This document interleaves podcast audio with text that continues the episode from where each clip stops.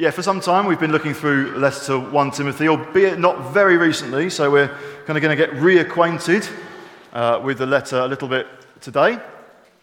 It's a letter written by Paul to his friend and co-worker Timothy, who was trying to sort out one giant mess of a church in Ephesus. And so Paul has been writing to him to encourage him, to instruct him, and to help the church. And in chapter 5, the focus is very much on having kind of good relationships within the church. We saw that generally just at the beginning of the chapter last time around, and we're going to move on now to consider what Paul has to say next in 1 Timothy chapter 5, verse 3, and I'm going to read through to verse 16. So find that if you have a Bible or a Bible app. If you don't, you can just look on the wall behind me and follow the scripture there. So Paul writes, "Give proper recognition to those widows who are really in need. But if a widow has children or grandchildren, these should learn first of all to put their religion into practice by caring for their own family and so repaying their parents and grandparents, for this is pleasing to God. The widow who is really in need and left all alone puts her hope in God and continues night and day to pray and to ask God for help. But the widow who lives for pleasure is dead even while she lives. Give the people these instructions too, so that no one may be open to blame. If anyone does not provide for his relatives, and especially for his immediate family, he has denied the faith and is worse than an unbeliever. No widow may be put on the list of widows unless she is over 60, has been faithful to her husband, and is well known for her good deeds, such as bringing up children, showing hospitality, washing the feet of the saints, helping those in trouble, and devoting herself to all kinds of good deeds. As for younger widows, do not put them on such a list, for when their sensual desires overcome their dedication to Christ, they want to marry.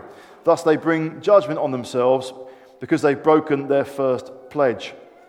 Besides, they get into the habit of being idle and going about from house to house. And not only do they become idlers, but also gossips and busybodies, saying things they ought not to. So I counsel younger widows to marry, to have children, to manage their homes, and to give the enemy no opportunity for slander. Some have in fact already turned away to follow Satan. If any woman who is a believer has widows in her family, she should help them and not let the church be burdened with them, so that the church can help those widows who are really in need." Interesting, isn't it? Like a new chapter, chapter 5, all about kind of relationships within the life of the church. If you were writing a letter to a church today, how long would it take you to get to the subjects of how you treat widows? It may not be the kind of the first specific thing that you thought of. And perhaps therefore, this reading a passage like this reminds us that when we're looking at the Bible and when we're reading the Bible, we have to remember it was written thousands of miles away from where we are now, and thousands of years away from where we live now. And so culturally, we can read this and think, well, that's bizarre. Sometimes when you open up the Bible and you read something, it's like immediately you can access it, you can be nurtured by it, strengthened by it. Oh, that speaks right into my situation today. Thank you, Lord. And other situations, you have to do a little bit more digging to see what the Word of God would bring to us and encourage us with, maybe sometimes challenge us with. It's not appropriate in those moments just to pass over and think, oh, I'll find something that kind of more immediately speaks into my situation. Maybe this does very much speak into your situation this morning, or maybe you're sat down thinking, well, this isn't very rock and roll, is it? I was hoping for something different today. There is a lot for us to learn from here. A lot for us to be shaped by, encouraged by, even challenged by. And so rather than kind of tune out, this is a time to tune in. What would God have us say? And it's not our fault that we were born thousands of years later or thousands of miles away. Sometimes this can indicate areas where actually our culture has drifted from the Bible, or other ways in which it just highlights there's a big difference. So what do we make of this passage? What do we learn?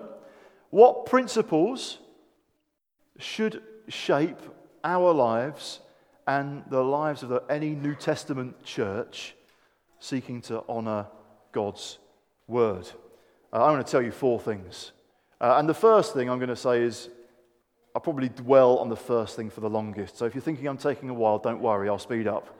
What is it? What should we be learning here? What principles should shape our life? And actually, what's true about God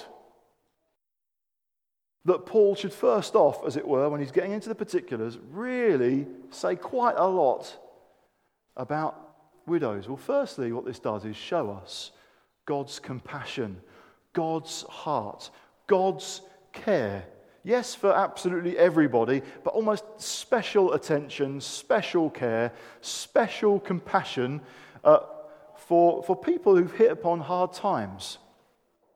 And we see God's heart not just in this passage of Scripture, but all the way through the Old Testament and the New, is a lot of emphasis on God's care for those in real need. We could go right back. We're going to look at quite a few scriptures. We won't kind of land on any one of them for very long, but in order to kind of demonstrate the point, we're going to go right through different passages in the Bible.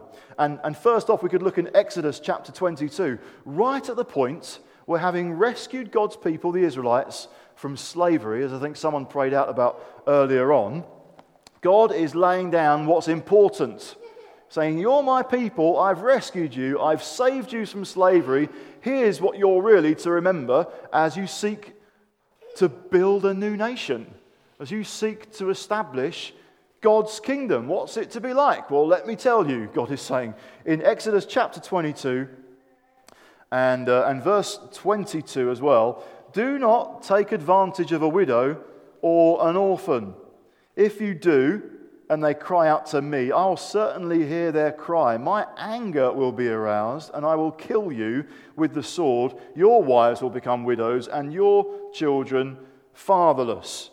Actually, what we see in just the verse before then as well is a note there about aliens. Do not mistreat an alien. It's not talking about people from another planet. It's talking about people from another nation, kind of strangers in your land, not from round these parts, you might say. And you see this theme develop. God is highlighting his special care and compassion for the widow, for the orphan, and for the alien or for the stranger. It's not just here. It runs all the way through. And if you like, the thrust of what God is saying is, remember who you are.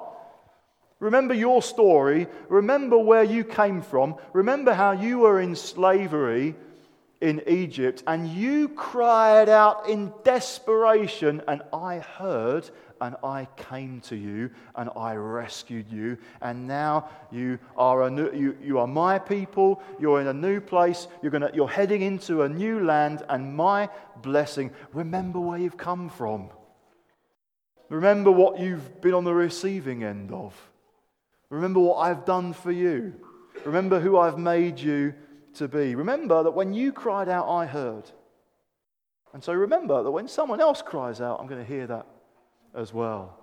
Therefore, don't take advantage of a widow or an orphan. Don't mistreat or oppress a stranger in your midst.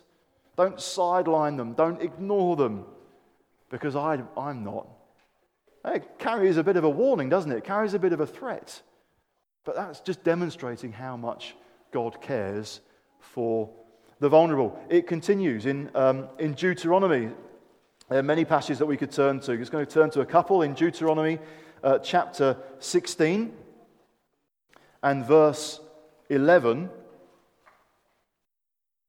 God still instructing his people, says, "And rejoice before the Lord your God at the place he will choose as a dwelling for his name." And they would then discover, with David's help, that place was Jerusalem.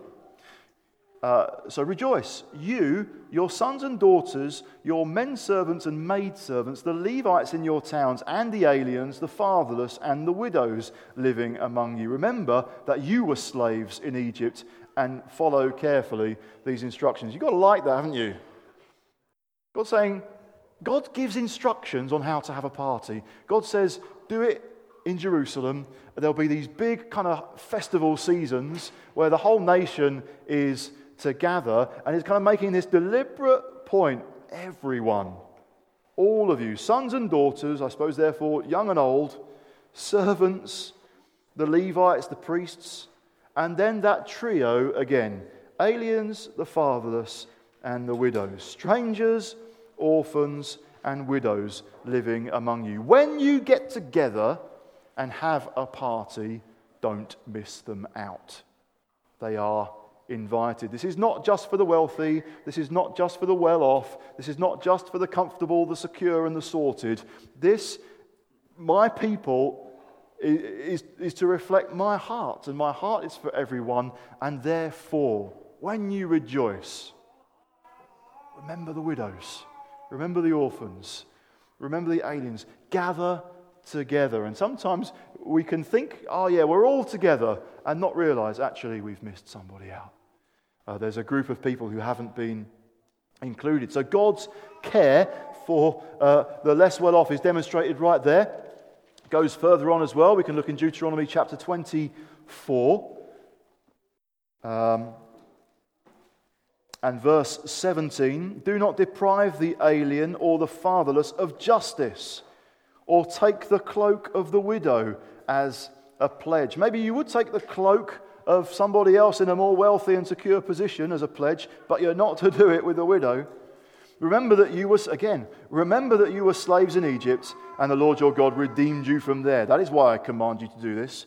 And then this, when you are harvesting in your field and you overlook a sheaf, do not go back to get it. Leave it for the alien, the fatherless, and the widow, so that the Lord your God may bless you in all the work of your hands. Maybe people could otherwise be forgiven for thinking, well, I sowed these crops, I bought the seed, I ploughed the ground, I've cultivated it, I've watered it, I've nurtured it, I've been out in this field day in, day out for ages, I've gone and hired people to go and harvest it for me, I've rolled up my sleeves myself, this is my crop.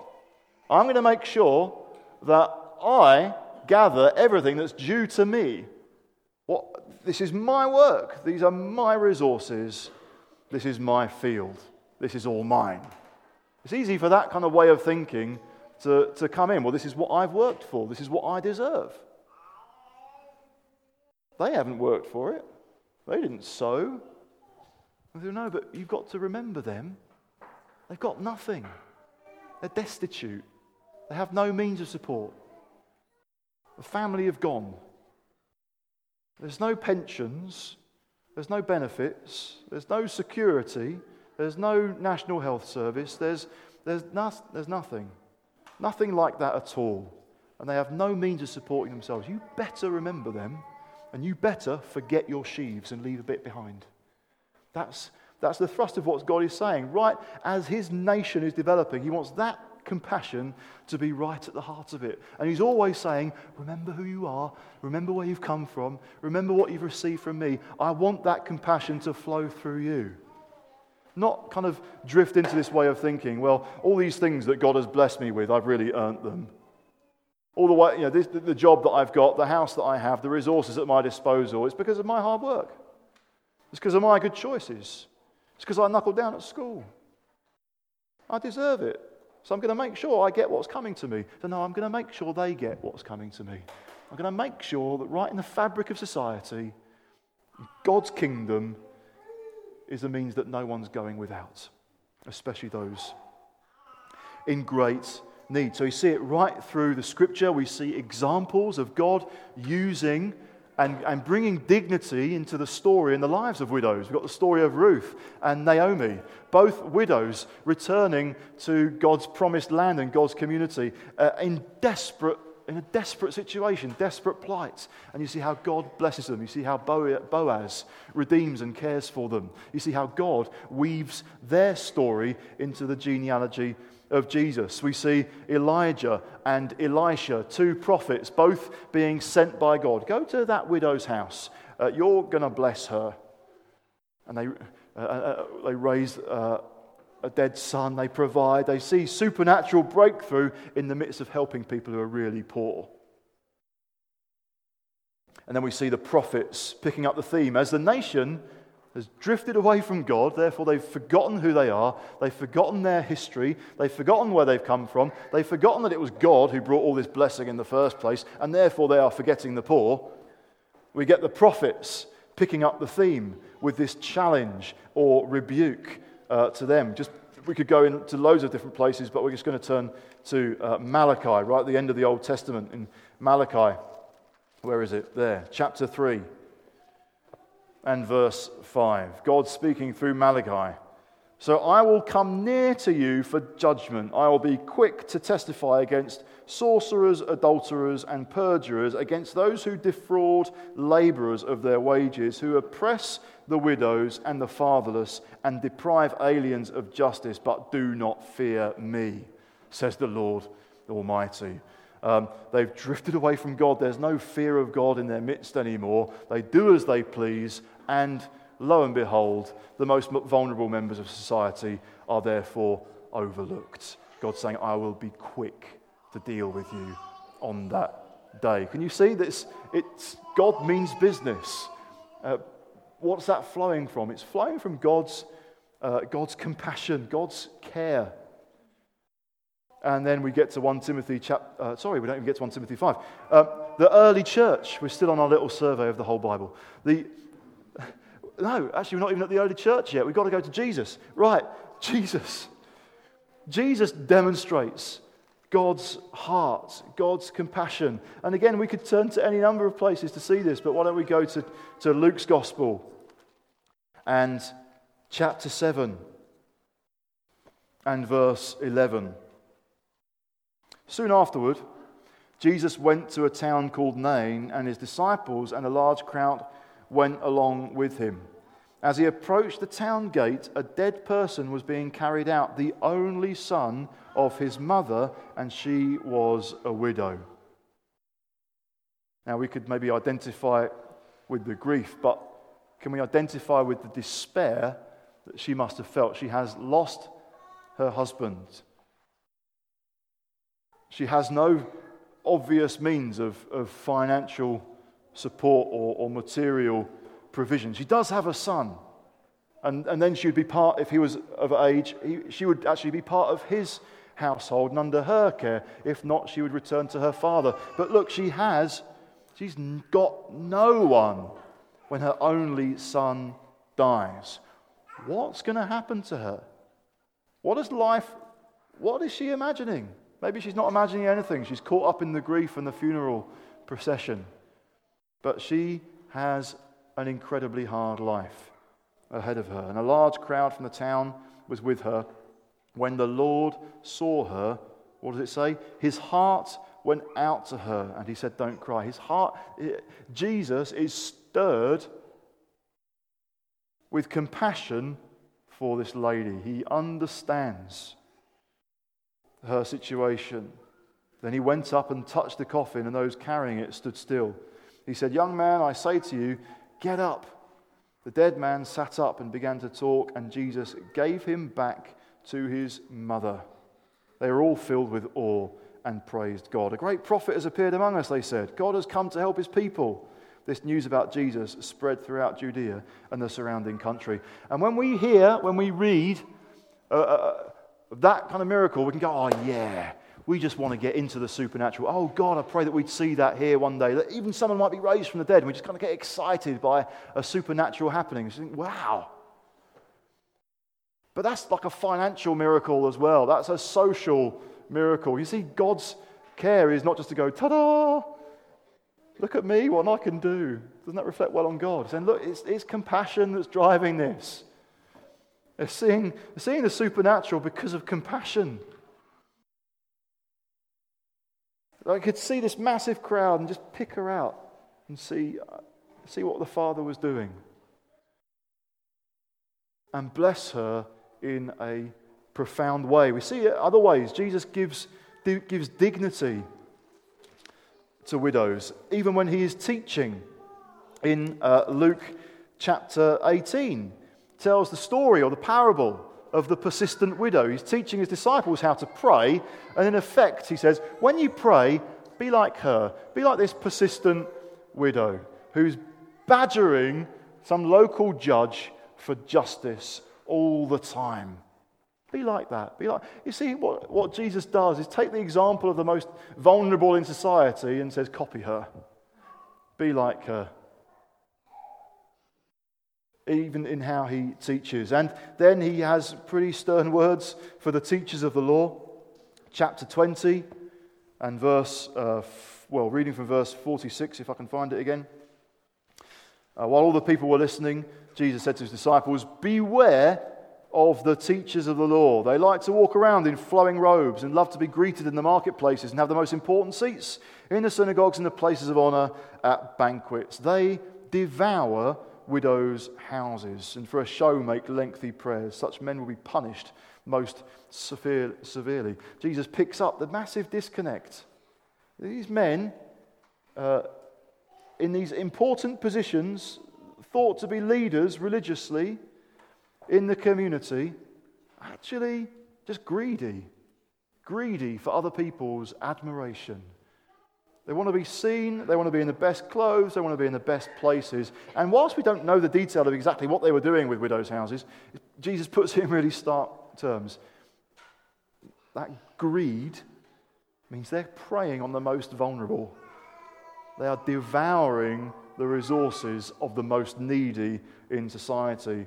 And Jesus has those fairly strong words. You're supposed to be representing God, but you're behaving like that. That's abhorrent. The Lord is going to punish you. We shouldn't shy away from talk of judgment. And God is just.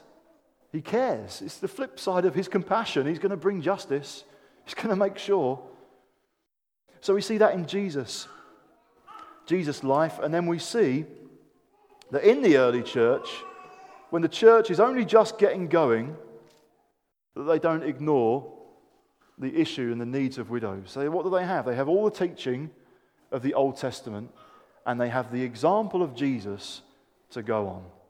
And they don't think, well, one day, generations into the future, we'll try and kind of care for those who are less well off. Right at the beginning, it was a core component of who they were. It was a core value. And so when a problem developed in Acts chapter 6, they don't just kind of like push it away. Oh, that's a side issue. One day we'll get round to helping the widows. Right now we've got more pressing matters. Don't bother us with that. Now we find out in Acts chapter 6 that there is a problem. In those days, it says in verse 1, Acts chapter 6, in those days when the number of disciples was increasing, the Greek and Jews among them complained against the Hebraic Jews because their widows were being overlooked in the daily distribution of food. So the church has grown really rapidly.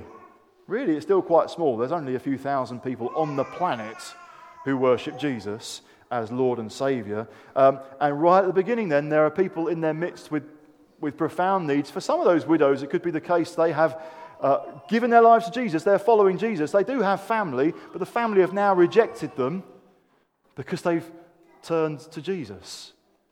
And so they've got massive social needs in their group. They don't ignore that. They can't ignore it, and they mustn't ignore it. Now, in a way, the apostles do have something to give themselves to, but what do they make sure? They make sure that seven people are appointed to make sure that the distribution of food to the most needy amongst them is taken care of and is fair, that no one is missing out. It could even be kind of racial tensions and prejudices coming out. That the Hebraic Jews, the widows who've grown up in Israel, the Jews who've grown up in Israel, rather than those who've been scattered in other nations, they're getting preferential treatment. Well, they're maybe from Jerusalem, maybe they know how things work, they're better connected, they're okay.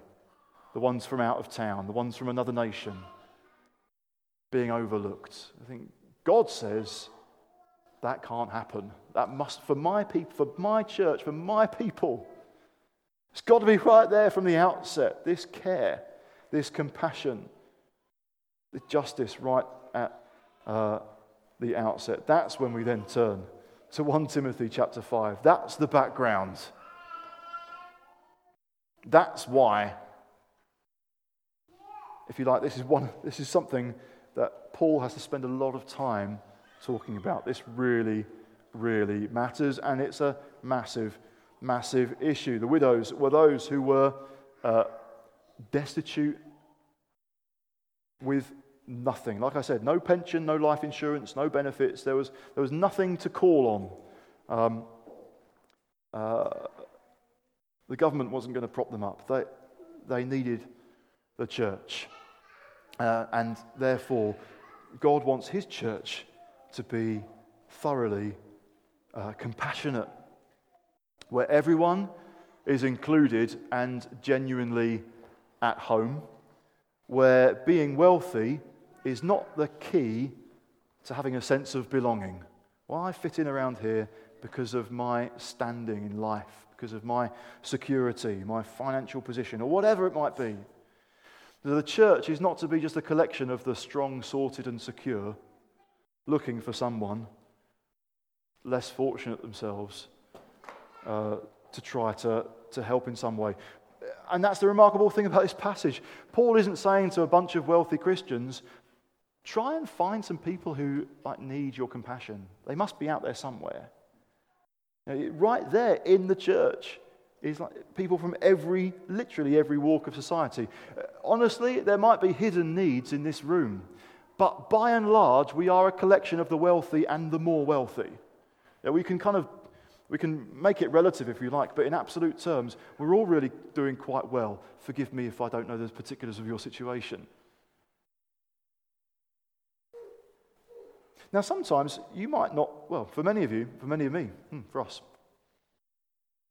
we might not need persuading. Sometimes we do need persuading of God's compassion. We might not need persuading of how compassionate God is. We might not need persuading that the church should reflect that. We may be thinking to ourselves a worrying thought or a question. Maybe it's not a question, maybe it's just more a thought to ourselves. Oh no, there are so many needs. I should be doing more. Life is so busy, but I should be doing more. I've spotted another need, it must be me who meets it. Oh no. And we can be overwhelmed. It can bring about a kind of guilty complex, a guilty motivation that's internalized, I'm not doing enough. Or it can be projected onto the church as though the church is just some institution or organization and think, actually, it's not me, I'm fine. I'm giving to charity, but the church should be doing more. The church is not doing enough. If only the church would. The church, I think, is actually doing quite a lot. I'm not just talking about ours. I think often it is in the church that compassionate projects and programs are birthed and start flowing. That's how it should be. But behind both those ways of thinking can be a sense of just feeling a bit overwhelmed. What can we do? How can we do it? If I spot a need, does it have to be me who deals with it? Am I just getting overrun? Maybe it challenges our priorities and the things that we are giving our time to.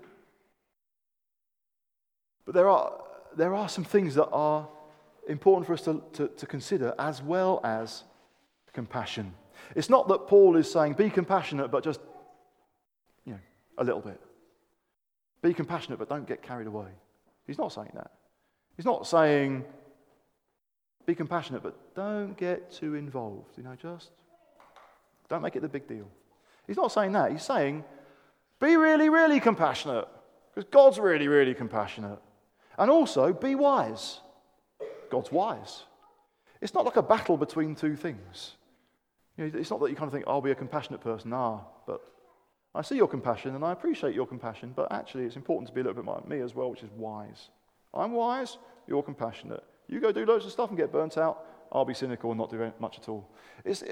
We're not to have that kind of internal battle. It's like, be really compassionate, because God's really, really compassionate.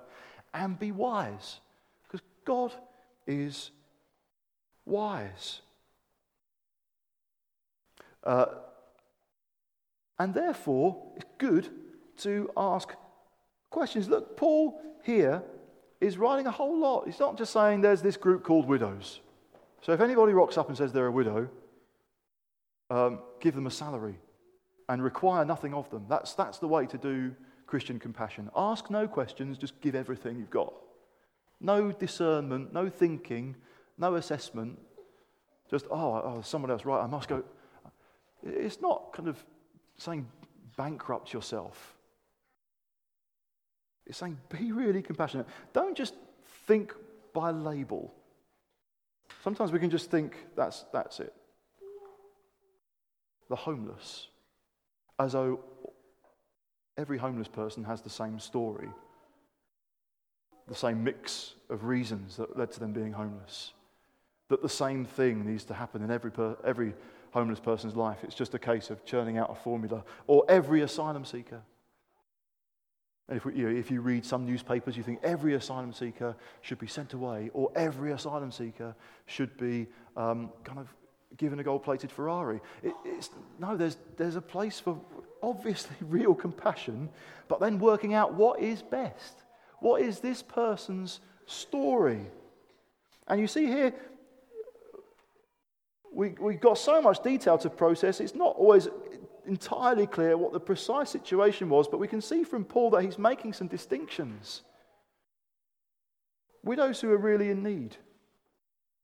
Widows who are left all alone, in contrast with widows who have family, who are in a position to help. There are widows who are living for pleasure, and there are widows who are devoted to God and praying and demonstrating good works. There are older widows, and there are younger widows. And Paul is saying, probably from the wisdom of experience, the younger widow might be pestering the church for money and might present herself as the one who's in need, but I've seen this time and time again, and it doesn't work out well. That's why I'm suggesting, that's why I'm saying, for the younger widow, there's a better path. Ultimately, it'd be better for her and for the church as well. So it's not uncaring. He's coming. He's discerning. He's encouraging Timothy to think it through carefully and to make sure, therefore, that the church really is doing what's best for everyone in their midst and what's best with the resources that they have. That it's not just kind of throwing money after a problem. I remember speaking to a friend, Raju, who leads a church in India, going to visit him, and him saying something quite perceptive. It was... Or quite stark, really, from his perspective, in a nation which is often on the receiving end of charitable donations, big non-government organisations coming into a nation to distribute money and aid and so on, and even Christian ones attempting to support. And he says, well, the problem is, he says, a lot of people in the West give with their hearts, they don't give with their heads. They give from a distance. And perhaps the motivation is to appease that guilty feeling and that sense of, well, I've actually got quite a lot. But they're not giving with their head. So a lot of the money just floats around, gets lost, dwindles away, doesn't actually meet the need it was given for. But at least the Western giver has appeased their conscience. It's not against any charities, but I think that's why I've got a real enthusiasm to kind of twin with other churches, where we get to know the people that we're involved with. We get to receive them and benefit from them when they come here. People like Joseph and Lillian Mwila from Zambia, who've been amongst us a number of times. We're at Devoted, and we know Patrick and Michelle in a month or so are going to go and relocate to Zambia to be part of their mission. It's amazing. It's so impressive. A heart for God in Kitwe, Zambia, has led a particular church to think, we're going to run a couple of orphanages, because there are so many kids on the street with nothing. We'll take them in. We'll provide. We'll take them through the education system. We'll support them and try and help them into independence. Why? Because God cares. God cares about orphans in Zambia. You think, wow, so amazing. And then a school gets built, and Patrick and Michelle hear the call of God, and so they're going so Patrick can lead a school, because the church has decided to best help these orphans, and to help us to care for more of them, we're going to start a school so that we can kind of be involved in their education and help and support them in that way too. I think, isn't that wonderful? Isn't it good to know then that if we're giving to that particular situation, know exactly what it's going to, because there's a relationship. And actually we're benefiting from the wisdom and the insight and all the blessing that Joseph and Lillian carry for us. And similar with things happening in India, it's good to know. It might be very, very focused, small scale, but it's having a real impact. It's not just washing round some massive global charity. Not that I'm having a go at global charity. I'm just saying, look, the church is God's design. This is what we're caught up in. Now, I'm not saying there aren't needs on the doorstep and there aren't needs in this room, but there's something that should excite us about giving and receiving to other situations, be that in Africa, be that in India, be that in Canada, and all the rest of it. I'll move on a little bit. So asking ourselves, what's the best way to help? What are the key questions to ask to help us work out? Not just kind of falling prey to whatever expectations people have of you personally or whatever expectations people have of the church. The church should be doing more. It's working out. This is where the Lord is leading us. And we'll leave it there for now. Compassion, discernment, another one. Just quickly. Responsibility, the importance of responsibility. I wonder if Paul has to write this, because there are lots of families in Ephesus thinking, thank goodness for the church, we don't have to care for our elderly relatives. And time again, he's bringing this challenge. In verse 4, if a widow has children or grandchildren, these should learn, first of all, to put their religion into practice by caring for their own family and so repaying their parents and grandparents, for this is pleasing to God. Verse 8, if anyone does not provide for his relatives, and especially for his immediate family, he has denied the faith and is worse than an unbeliever. Verse 16, if any woman who is a believer has widows in her family, she should help them and not let the church be burdened with them, so that the church can help those widows who are really in need. In a nutshell, our devotion to God should not mean setting aside a God-given responsibility to care. Oh, I'm worshiping God, I'm giving all my time to the church, that's where my money goes, that's what I'm doing. So sorry, folks, I don't have time for you. That's what Paul is challenging. Jesus challenged it too. He said to the Pharisees, you've got a fine way of setting aside the word of God in favour for your traditions. You say that if someone declares all their kind of giving, Corban, devoted to the Lord, they don't have to provide anymore for their father or mother. I think greedy Pharisees and foolish people. No, God's given a responsibility. Now for us, we've got to work that out. Sometimes for immediate family, the need is not particularly financial. You might have relatives that are very well off. Sometimes we know there can be kind of emotional pressures that develop. You live far away now. I don't see as much as you as I would like.